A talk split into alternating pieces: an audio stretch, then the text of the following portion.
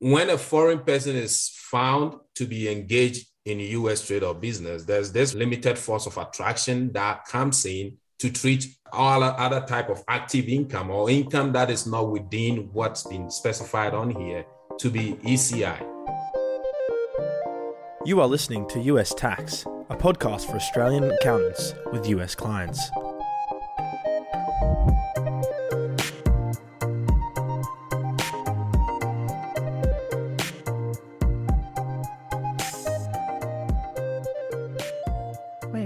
Update 20 of US tax about Section 882 and 864 of the Internal Revenue Code. This is Heide Robson. One more time. Let's look at 882 and 864 one more time. Maybe for you, the penny already dropped in the last two episodes with Brian Kelly in Los Angeles. I still had some big light bulb moments in this episode talking with Alex Oware of OG Accounting in Lakewood, Colorado. You might already know Alex Oware from YouTube, where he does a popular US tax masterclass. Before I start off, let me just say that um, international taxes can be very complicated and I must put out a disclaimer out there that you know, if at any point in time anyone has a tax issue, they should consult an attorney. And this is not supposed to be a legal advice or tax advice in any form or shape. This is my opinion. So, Section 11 starts with talking about how a corporation is taxed, right? So, it kind of sets the tone for corporations and how it's being taxed. So, anyone reading this will probably think, okay, well, it talks about a corporation, but does it really talk about a foreign corporation or a domestic corporation? So when you continue reading further, it tells you that in the case of a foreign corporation, the tax imposed by subsection A shall apply only as provided by section 882. So that means that when you're reading section 11, you should not only focus on section 11. Now, the tax code is actually pointing you to go to Section 882 to deal with foreign corporations. So for a foreign corporation, your analysis should start from Section 882 and whatever it says. Exactly. And the problem I have is that 882 is only about ECI at the start. And it says a foreign corporation engaged in a trade or business within the United States shall be taxable only on its effectively connected income.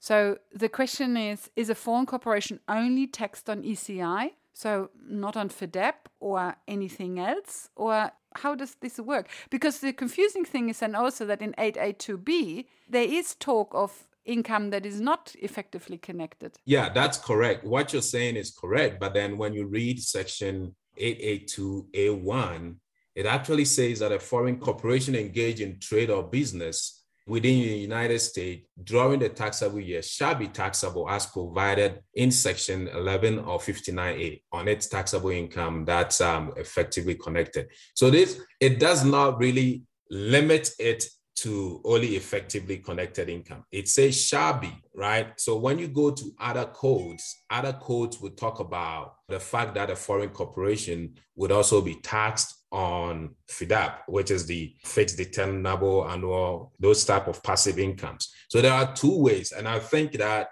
when we talk about Section 882, we're kind of reinventing the wheel. There's been so many case laws and how things are being interpreted, right? And we know that without even struggling too much with the code, we know that foreign persons or foreign corporations are taxed on two types of income, which is income that is not effectively connected to the US trade or business, meaning that those kind of passive and portfolio incomes could be taxable. And then also active income, which is income that is effectively connected to US trade or business. So those are the two types of income that a foreign person or foreign corporation will be taxed on. But not all non ECI income is FDAP. You can have income that is neither ECI nor FDAP. And I give you one example. The sale of inventory that was purchased overseas is US sourced. And if you don't have a US trade or business, then it's not ECI. But of course, the sale of inventory is also not FDAP. So in that case, you have US sourced income that is neither FDAP nor ECI. So aren't there three buckets then? One bucket for ECI, one bucket for FDAP, and one bucket for US sourced other income? Yeah, this is like the greatest confusion that's out there. So when it comes to because when I started, I said that income foreign persons are taxed on two types of income, and that is income that is not effectively connected and income that is effectively connected. So you could still have a US source income, right? That is active. It is active income. When you talk about things like sales of inventory and services, they fall into what we call active income. Okay. So you would have a situation where inventory is purchased from outside, but then title passes in the US. Yes, it is US source income, but within the classification of what type of income it is, it does not fall into FDAP. It falls into active income. So that's where we need to figure out where is the active business taking place at, right?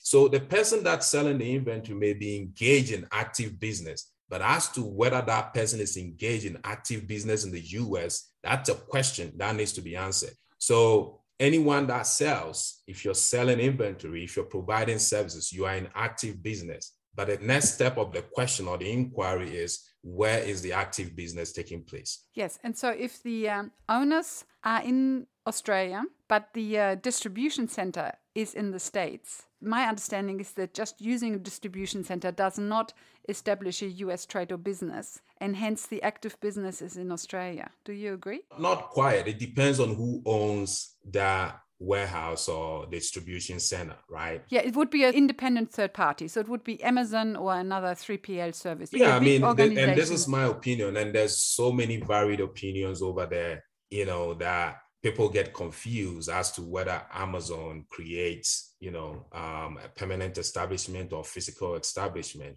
And based on my own opinion, I don't see Amazon as a company that create physical presence for Amazon sellers.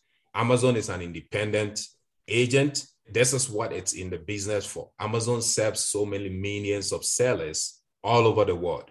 They are not exclusively working for any of their sellers. This is what they do. They they have employees that package, ship, and do all of that. So, in terms of um, federal taxes, using an independent agent whose business relies on so many does not create effectively connected income. It does not create that US trade or business. And don't get me wrong, you could have an agent that is independent, but if that agent turns out to be exclusively working for you, then that agent could create that kind of um, a physical presence for you to be engaged in US trade or business. Yes. But if there's nothing else, just the 3PL, then you don't have a physical presence in the US, you don't have a fixed place of business or office, how it is worded, I think in 864 or so, it's talking of office or fixed place of business. You don't have any of that, and hence you would not have a US trade or business, and hence you would not have ECI in this scenario, and you would also not have FDAP, correct? You have active income. You do have active easy, income, but it's not. But as to whether the active business is taking place in the US, that's a question that is lingering, right? In cases where you have the 3PL, the Amazon FBA, and all of that, and if that's the only thing you do, yes, we get it that title passes in the US, it's a US source income, but there's an extra layer which is is this US source income effectively connected to a US trade or business? And if, if it is, then it's taxable unless there's a treaty that comes in to negate the taxes. If it's not, then it's not taxable. Then we fall back to where the active business is taking place at, right? So, as I have stated, using independent agents really does not create US trade or business unless that independent agent is very exclusive there are classification of agents. You could have an independent agent who basically does not rely on just one source income stream. And then you could have an, an exclusive independent agent who basically relies on what you do to make money, right? So if you fall into that situation where you've hired one person in the US and that person, the only thing this person is doing is working for you in the US and does not have any other client, then that person is causing you, may cause you to have a physical presence because that person is doing what you were not able to do if you were not here. So the analysis, you know, becomes very complicated. And even the definition of US trade or business is not has not been defined in the code. It's basically case laws that basically reviews all the facts and circumstances that determine whether a person is engaged in US trade or business.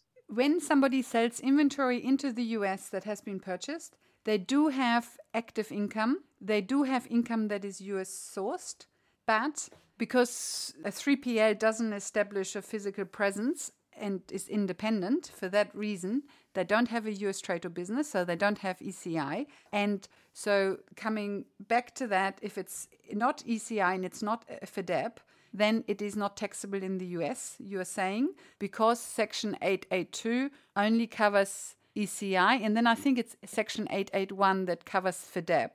So we are basically just having those two buckets you, you just mentioned. We have US sourced FDAP and we have ECI, and anything that falls outside of these buckets is not taxable in the US. Right, right. I mean, if you, when we started, I said that the income is grouped into two, right? So if you have FDAP, and FDAP is usually for people that don't know what FDAP is, it's rent, dividend, royalties, and all of those type of income. Interest. Right.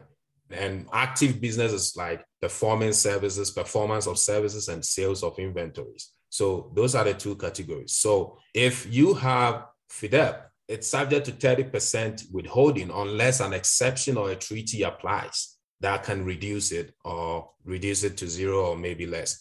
And then um, when you have active income, as long as you continue, you are engaged in US trade or business, then the Section 11 for foreign corporation, the Section 11 rate applies to you, which is a 21%. And you could also be looking at things like branch profit tax, which is a quasi, it, it, seems like a shadow, the way dividends work with domestic corporation, it kind of, the branch profit taxes kind of puts foreign corporation at the same footing as a domestic corporation, because you understand that when you have a, a foreign person that owns a domestic corporation and they take dividend out, taxes would be withheld. So the branch profit tax also creates its own structure like it's a domestic corporation where you actually have to figure out whether you have US asset or certain type of income is being repatriated and you pay the dividend equivalent of that branch profit tax. So it's kind of put the US domestic companies and foreign companies on the same footing when it comes to that. But that's not the point we're trying to get into it right now because branch profit tax can be very complicated. But what we're saying is Section 11 deals with income. So for US corporation, Section 11 basically lumps everything up. So it doesn't matter whether you have passive income or active income, it's all taxed at the same rate, right? But for foreign corporations, the reason why it refers them to 882 is it wants them to focus on the effectively connected income because if it's not effectively connected, you cannot take deductions on it. If it's not effectively connected, then it becomes a passive income. And for passive income and those FDAP, they don't attract deductions. So you, we just tax you on the gross. But if it's effectively connected income, then you take your deductions and then you pay taxes on the net. So a foreign corporation pays 21% taxes, same as a domestic corporation pays on its active income. But why does Section 11 only refer to 882 and not to 881? Because I think 881 covers FDAP, correct? Okay, so 881 yeah. basically talks about FDAP. So it says, except as in subsection C, there's hereby imposed each taxable year a tax of 30% on the amount received from sources within. So this talks about, it talks about FDAP. Alex, in the heading, it talks about income that is not connected with the United States. So that would include our active income that is not ECI. But then in all the paragraphs, it only talks about FDAP. There is no talk of anything else but FDAP. There are some references to real estate transactions, but there's no talk of selling inventory, for example. So that means our sale of inventory wouldn't really fall under 881 either. But the question is basically why does Section 11 only refer to 882 and not to 881 either? Because the foreign corporation would be paying tax on FDAP, wouldn't it? So why does Section 11 say a foreign corporation only pays tax on ECI when it actually would also pay tax on FDAP? One answer could be that in 882b, it does mention non-ECI income. Connected. Well, so first of all, and I'm I wouldn't say I know your answer to be positive about it, but what I think Section 11 is referring to when it refers, you know, readers to Section 882 is that when you look at it, it says a tax is hereby imposed on the taxable income of every corporation. Now, what is a taxable income? you arrive at taxable income by taking your gross income and backing out your deduction. You get your taxable income. Okay. For foreign corporations, you cannot lump all of your incomes together and take deductions. You cannot do that. You have to separate your income into two portions. Okay. So you have the FDAP and then you have active. For FDAP, you cannot take deductions. Okay. For active income, you could take deductions that is perfectly related to that active income. So I think that this is where yes, you're very want foreign corporations to be aware that you just cannot lump all of your income together and take deductions. You have to separate them out. Yes, Alex, I think that is the answer. So, Section 11 only talks about taxable income, and taxable income, of course, is gross income minus deduction. And hence, it only refers to ECI because only ECI can claim deductions, and hence, there's only the reference to 882. But then, of course, putting taxable income aside, of course, then you have other income that is basically gross income without deductions, and that's then where 881 comes in for FDAP because for FDAP you don't have deductions. Right, unless one of the exceptions to FDAP is rentals. For example, if you own rental properties, then you can make an election to yeah, be a US trade or business. Election 871D, so you could take. Uh, I think for individuals it's 871D. For corporations, it's 882D, I think, and that's what you use to take that election to be able to take your deductions related to the rentals. Otherwise, you will be taxed on the 30% on the gross of that rental. Yes. So the, the two buckets we have look basically like this. The first bucket is Section 11, referring to 882, and that just covers ECI. And then the other bucket we have is section 881. It has nothing to do with section 11. 881 is separate from section 11 because section 11 only talks about taxable income. And since FDAP doesn't have deductions, it's not relevant for us. So the second bucket is only about section 881 for foreign corporations, which covers FDAP. And so this way it makes sense. Yeah, yeah. And then also, and like everything, there is exception, right? You could have you could have a FDAP that could be considered as a effectively connected. I mean, with FDAP, most foreign persons are going to pay 30% withholding on it unless there's a treaty or there's an exception. But then you have to also look at Section 864 that talks about the fact that certain types of passive income could be seen as effectively connected when we use the asset use test and the material test and all, all of that. So let me pull up section 864 real quick. So can you say again what section number it is? Eight, uh, yeah, 864, yes. Yeah, section 864, hold on. Yeah, yeah, 864. That is the uh, section that has all the definitions in it. Right, right. So section 864 basically deals deals heavily with ECIs. Yes, subsection C. Yeah, when you look at subsection 2, Usually, you know, investing in, in securities or commodities will fall into those FDAP. But then some of the exception is when it becomes um, effectively connected when some of the factors. So let, let me see what, what this talks about. Yeah. So for example, if you're a dealer in um, securities or you are, we apply the asset use test and the material, you know, all those stuff can cause you to be, you know, engaged in US trade or business or have effectively connected income. So that there is some exceptions that uh, falls into that uh, FDAP category, but then it's not relevant for this discussion because most people, you know, with FDAP income will be subject to that 30% or the treaty rate. I'm glad you mentioned 864 because I wanted to point two things out to you that confuse me. And they are that in 864C1, it says that if a company is not engaged in a trade or business, then they won't have ECI. So if you have no US trade or business, then you have no ECI. So that makes sense. That makes perfect sense. But then in 864C3, it says that a foreign corporation, for foreign sourced income, it can only have ECI if it has an office or fixed place of business. So that also makes sense. You know, if you don't have an office or fixed place of business in the US and the income is foreign sourced, then it won't count as ECI. So ECI is only either US sourced or it's foreign sourced with a fixed place of business. So that makes sense as well. I, look at your question, which is a section 864C3, and you said all income gain or loss from sources within. But it looks like you were missing the point that so this section 864c3 is what is popularly called the force of limited attraction. Okay. So it basically says that when a foreign person is found to be engaged in US trade or business, there's this limited force of attraction that comes in to treat all other type of income, all other type of active income or income that is not within what's been specified on here to be ECI. So for example, if you happen to have, let's say you perform services here in the US physically, right?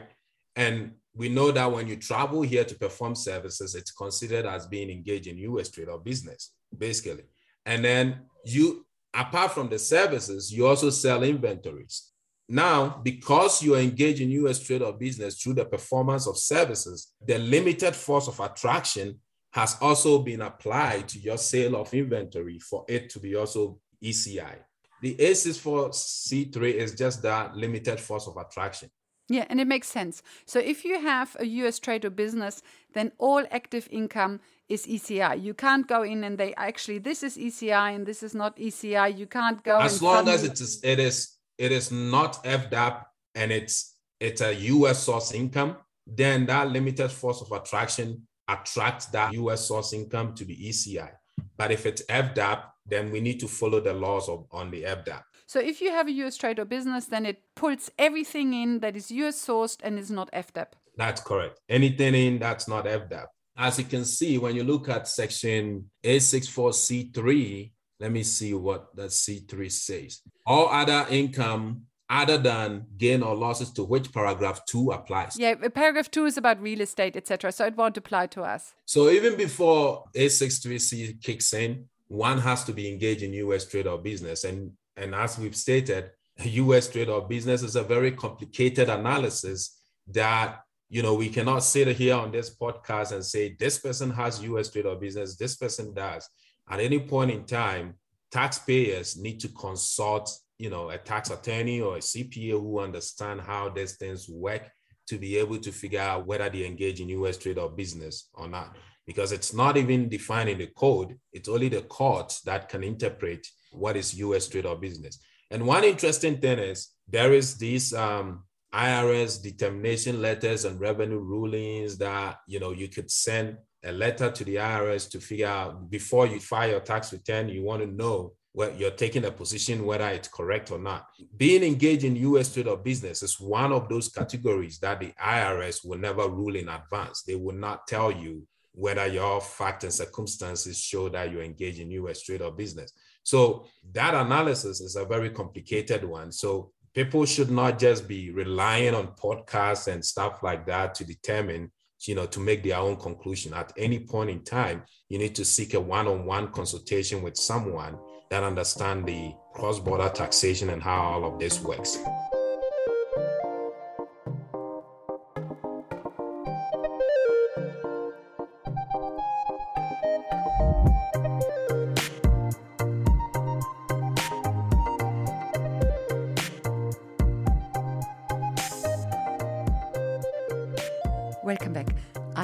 Term limited force of attraction. That would make a good movie title, Limited Force of Attraction, maybe a sequel to The Accountant. But putting Hollywood aside, the limited force of attraction rule in section 864c3 says that if you have a US trade or business, then all US sourced income is ECI. In the next update, update US 21, let's talk with Alex Oware about Forms 1065, so the US partnership tax return, the form multi member LLCs have to file, and also about Form 5472. Until then, thank you for listening. Bye for now, and see you in the next update.